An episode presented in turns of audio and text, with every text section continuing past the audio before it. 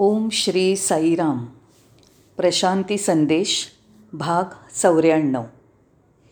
प्रशांती संदेशच्या या भागात तुमचं स्वागत असो. आणि साही साहित्यावर आधारित आमचे वार्तालाप ऐकल्याबद्दल मी तुमचे आभार मानतो. ठीक आहे. आजचा विषय आहे दोन्ही आणि त्या पलीकडे. सहसा आपण म्हणतो जीवनाला दोन बाजू आहेत. एक बाह्य जीवन आणि दुसरं अंतर्जीवन. दोन्ही भिन्न आहेत. बाह्यजीवन हे आपण भौतिकवादी तात्कालिक क्षणिक शारीरिक आणि ऐहिक समजतो. तसंच आंतरिक जग हे जाणीव आपला स्वभाव आपला आत्मा आणि आध्यात्मिक समजतो. अशा प्रकारे आपण जीवन दोन टप्प्यात विभागतो.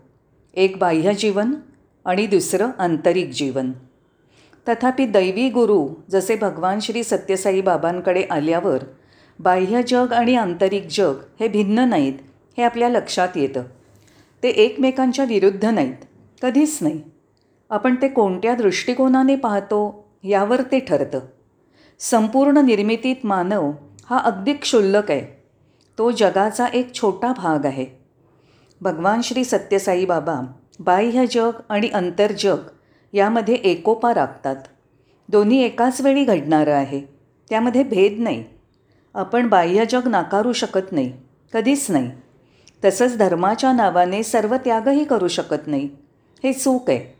आपण कधीही अंतर्जग हे पूर्णत धार्मिक आणि पारंपरिक आहे असं म्हणू शकत नाही. दोन्ही त्यांच्या मार्गाने बरोबर आहेत. शेवटी काय? एक दुसऱ्यापासनं मुक्त होऊ शकत नाही. एक दुसऱ्याचं रक्षण करतो. बाह्य जग अंतर्जगाचं रक्षण करतं आणि बाह्य जगामुळेच अंतर्जगाला पोषण मिळतं. उदाहरणार्थ भातकणामध्ये दाणा आणि साल असतं. भातकण हे दोन्हीने बनतं. बाहेरील साल आणि आतील तांदळाचा दाणा. आतमधील दाणा बाहेरील सालामुळे संरक्षित असतो. बाहेरील साल नसेल तर त्या दाण्याला संरक्षण मिळणार नाही आणि वरील सालाशिवाय त्याची वाढ होणार नाही. म्हणूनच बाह्य कवच पोषणासाठी उपयुक्त असतं. तसंच ते आतल्या भागाचं रक्षणही करतं.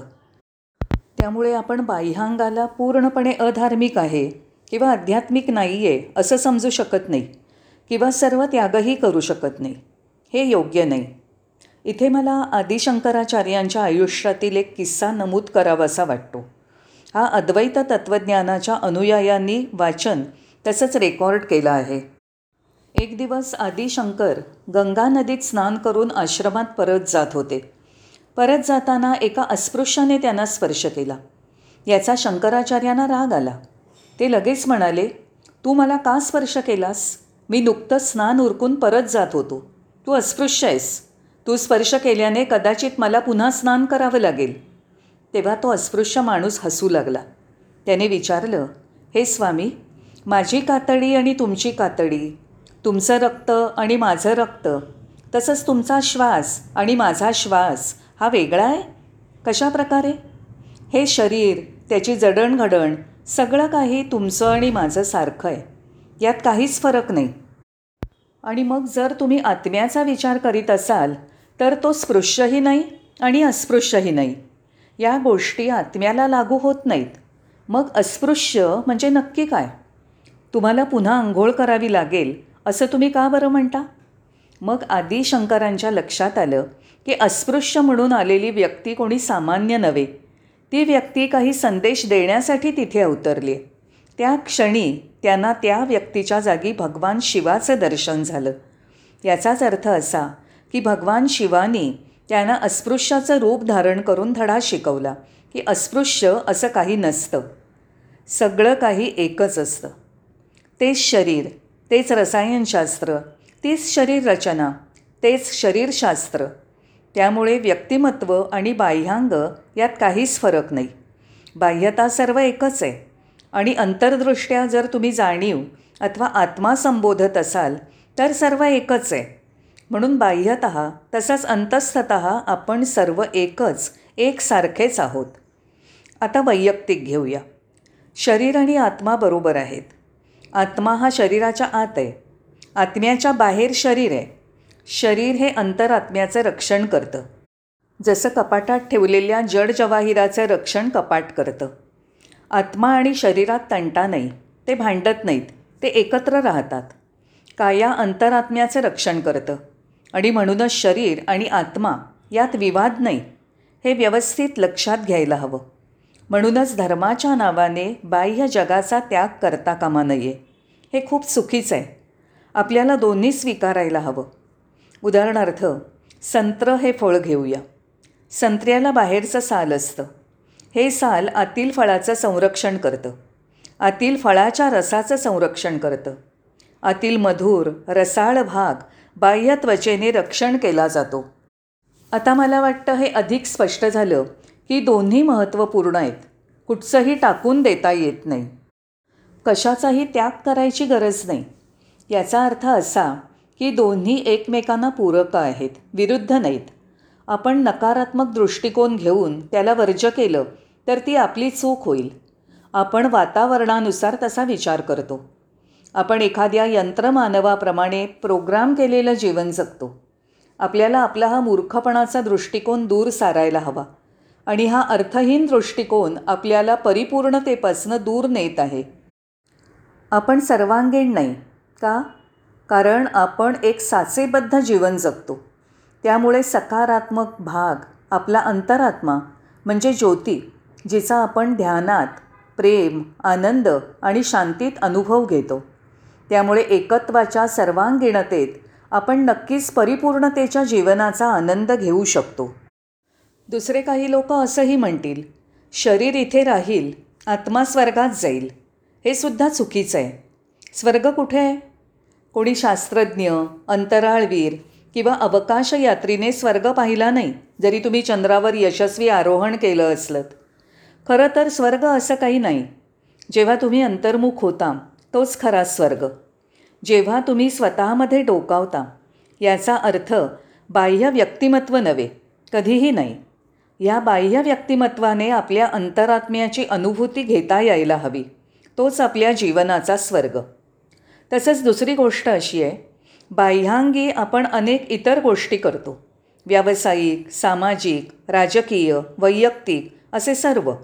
आणि अंतरंगाचा विचार केला तर ध्यानाशिवाय त्याला इतर पर्याय नाही. खरं तर आपण प्रवचनं ऐकली आध्यात्मिक साहित्य वाचलं की अशा निर्णयाप्रत येतो की एखादा क्षण जरी प्रेमात घालवला तरी ते ऑक्सफर्ड केम्ब्रिज किंवा इतर मोठ्या वाचनालयांपेक्षाही अधिक आहे. हे प्रेम त्या वाचनालयामधील हजारो पुस्तकांपेक्षाही महत्त्वपूर्ण आहे. एकदा आपण अंतरात्म्यापर्यंत पोचायचा प्रयत्न केला आणि आत्म्याची अनुभूती घेतली तर ते सर्व धार्मिक पौराणिक ज्ञानाच्या पलीकडे असेल. त्यामुळे प्रेम आणि अंतर्दृष्टी ध्यान हे सर्व पुस्तकं आणि साहित्यापेक्षा कितीतरी अधिक आहे. आणि तसं पाहिलं तर एकदा तुम्ही क्षणभरही त्या जाणीवेचा अनुभव घेतलात तर तुम्हाला जाणवेल की तुम्ही जीवनाच्या गाभाऱ्यात पोचलात. आपण पवित्र मंदिरात आहोत. म्हणूनच तो मंदिराचा अनुभव तो पवित्र गाभाऱ्याचा अनुभव म्हणजे इतर काही नसून ध्यानातील आपल्या जाणीवेचा क्षणिक अनुभव. त्यानंतर एकदा ध्यानाद्वारे अंतरात्म्याचा अनुभव घेतलात की संपूर्ण चित्र बदलतं. ध्यानात आपण अंतर्मुख होतो. अंतर्मुख झाल्यावर मी सांगितल्याप्रमाणे जाणीवेच्या अनुभवाने आपल्या दृष्टीत बोलण्यात वागण्यात पूर्णत बदल घडतो. कारण त्यात अंतर्यामीच्या अनुभवाचं प्रतिबिंब असतं. आपलं बोलणं अर्थपूर्ण होतं. नजरेत दिव्यत्व दिसतं.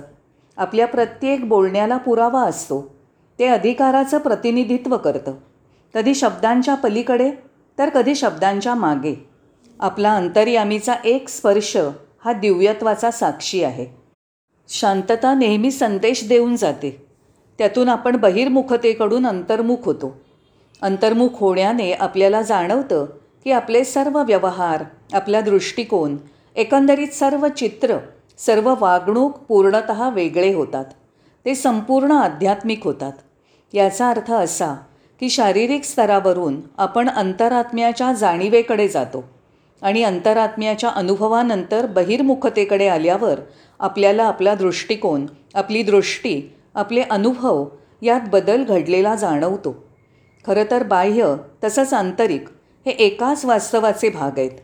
उदाहरणार्थ नाण्याला दोन बाजू असतात उलट आणि सुलट. पण अंतरंगी नाणं एकच तसंच दोन्ही वास्तविक एकच. एकदा तुम्ही हे वास्तव जाणलं की प्रेम उचंबळून येतं. कुणाचा निवाडा करणं नाही. येशू ख्रिस्ताप्रमाणे जो पूर्णपणे दिव्यत्व होता त्याने कोणालाही न्याय मागितला नाही. तथापि त्याने क्षमाच केली. का बरं? कारण येशू म्हणजे प्रेम. प्रेम म्हणजेच येशू. मग यासाठी कशाची गरज आहे? आपण जाणीव ठेवायला हवी. सतर्क राहायला हवं. तसंच विवेक जागृत असायला हवा. या विवेकबुद्धीने सतर्कतेने आपण बहिर्मुखतेकडून अंतर्मुख आणि अंतर्मुखतेकडून बहिर्मुख होऊ शकतो. थोडक्यात काय? माझा फक्त आत्म्यापर्यंतचा प्रवास. मी बहिर्मुख होत नाही. मी अंतरात्म्याकडे जातो आहे. मी आत्म्याकडे जातो आहे. एकदा मी आत्म्यापर्यंत गेलो की त्यानंतर केवळ वरवरचं अस्तित्व उरतं. हे अतिशय महत्त्वाचं आहे. मग आपण अशा निर्णयाप्रत येतो की बाह्य आणि आंतरिक दोन्ही वेगळं नाही. खरं तर आपण याही पलीकडे आहोत. आपण इथे असूनही त्या पलीकडे आहोत. आपण फक्त एकात स्वतःला मर्यादित करू शकत नाही. आपण याच्या पल्ल्याड आहोत. आपल्याला बाह्य आणि आंतरिक दोन्ही पार करून पुढे जायचं आहे केवळ प्रेमाने ते शक्य आहे. आणि हे प्रेम आपल्याला खूप पलीकडे नेईल. इतकंच नाही तर चांगल्या वाईटाच्याही पलीकडे नेईल. येशूने कधी कोणाशी दुजाभाव केला नाही. बुद्धाने कधी कोणाला पापी समजलं नाही. भगवान बाबांनी कधी कुणाला पापी म्हणून बाहेर घालवलं नाही. कधीच नाही. भगवान श्री सत्यसाई बाबा भगवान बुद्ध भगवान येशू हे सगळे चांगल्या वाईटाच्या खूप पलीकडे गेले होते. का बरं? कारण त्यांनी जीवनाच्या बाह्य आणि अंतरंगात सुसंगती स्थापन केली. तसंच हे दोन्ही एकच वास्तव आहे हे त्यांना माहीत असल्याने या दोन्हीच्या पलीकडे ते गेले होते. त्यामुळे ही जाणीव ही योग्य समज आपल्या सर्वांना असायला हवी. खरं तर आपल्या सर्वांना ज्ञानप्राप्ती हवी आहे आत्मज्ञान मिळवणं हेच आपलं उद्दिष्ट असायला हवं. आणि खरं आत्मज्ञान हे चांगल्या वाईटाच्या पलीकडे असतं. बाह्य आणि अंतरीच्या पलीकडे असतं. गहन विचार केला तर तुम्हाला कळेल की हा केवळ बौद्धिक सराव आहे. केवळ बौद्धिकतेला काही आधार नाही काहीच आधार नाही. तो एक प्रकारचा बौद्धिक खेळ होतो. बुद्धीचं नाट्य. या स्तरावर काय होतं? जेव्हा आपल्याला जाणवतं की प्रेम आपल्याला चांगल्या वाईटाच्या भेदापलीकडे नेत आहे बाह्य आणि आंतरिकतेच्या पलीकडे आणि तेच प्रेम ध्यानाचा सुवास आहे. खरा ध्यानस्थ हा सुगंधाने परिपूर्ण असतो. तो प्रेमामुळे आणि त्याच्या नजरेत विचारात चांगलं वाईट असं काहीच नसतं कारण प्रेम हे सर्वोच्च दर्जाचं आहे. होय. आणि प्रशांती निलयमला वरचेवर आल्यावर आणि भगवान बाबांच्या सत्संग प्राप्तीनंतर तुम्ही त्या निर्णयाप्रत याल. काय होतं बरं? आपल्या विचारात बदल होतो. आपण सकारात्मक जीवन जगतो. आपण म्हणतो होय आपण कधीच नकारात्मक वागणार नाही कधीच नाही. नाही हा शब्दच नाही मुळीच नाही. आपण सकारात्मक आहोत सकारात्मक दृष्टिकोन. आपण अधिक ग्रहणक्षम मोकळे होतो. त्या दिव्य परमात्म्याच्या सान्निध्याचा हा सर्वात मोठा लाभ आहे. तथापि जे साचेबद्ध जीवन जगतात ते हे समजू शकणार नाहीत. केवळ जो मुक्त जीवन दृष्टिकोन आणि त्या परमश्रेष्ठ तत्वाला जाणतो तो सकारात्मक होऊ शकतो. हे तसं आश्चर्यजनक आहे. या प्रवासात आपण पहारेकर्यासारखं व्हायला हवं जो निरीक्षण करीत असतो. कोण जातो कोण आत येतो यासारखं. तसं आपण एक निरीक्षक व्हायला हवं. आणि मग आपल्याला कळून चुकतं की आपण गुरुकडे जातोय ते कशासाठी?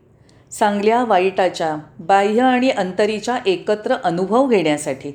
आणि त्याही पलीकडचं. तो अनुभव घेऊन आपण परततो. थोडक्यात काय? की आपण नदीजवळ आंघोळीला जाऊन परत येतो. म्हणून आपण अंतर्यामी जाऊन बाह्यांगाचं निरीक्षण करावं. अंतरात प्रवेश करून बाहेर काय चाललं आहे हे निरीक्षण करावं. दुसऱ्या शब्दात सांगायचं तर दिशा आणि व्याप्ती बदलणं. आध्यात्मिक प्रवासात मित्रांनो आपण भेदभाव करू नये. दुहेरी दृष्टिकोन नसावा. असंतोष किंवा मतभेद असू नयेत. धर्माच्या नावावर विरोधाभास नसावा. बाह्य जग अंतर्जगापासून विभक्त करण्याची चूक होऊ नये. बाह्य जगत तुम्हाला अंतर्जगाकडे नेतं आणि त्या अनुभवाने तुम्ही पुन्हा बाह्य जगतात येता आणि तुम्हाला आपल्या जीवनातील प्रत्येक कृतीत क्रियेत पूर्णपणे बदल घडलेला नमुनेदार झालेला जाणवेल. तुमचा अतिशय आभारी आहे. साईराम.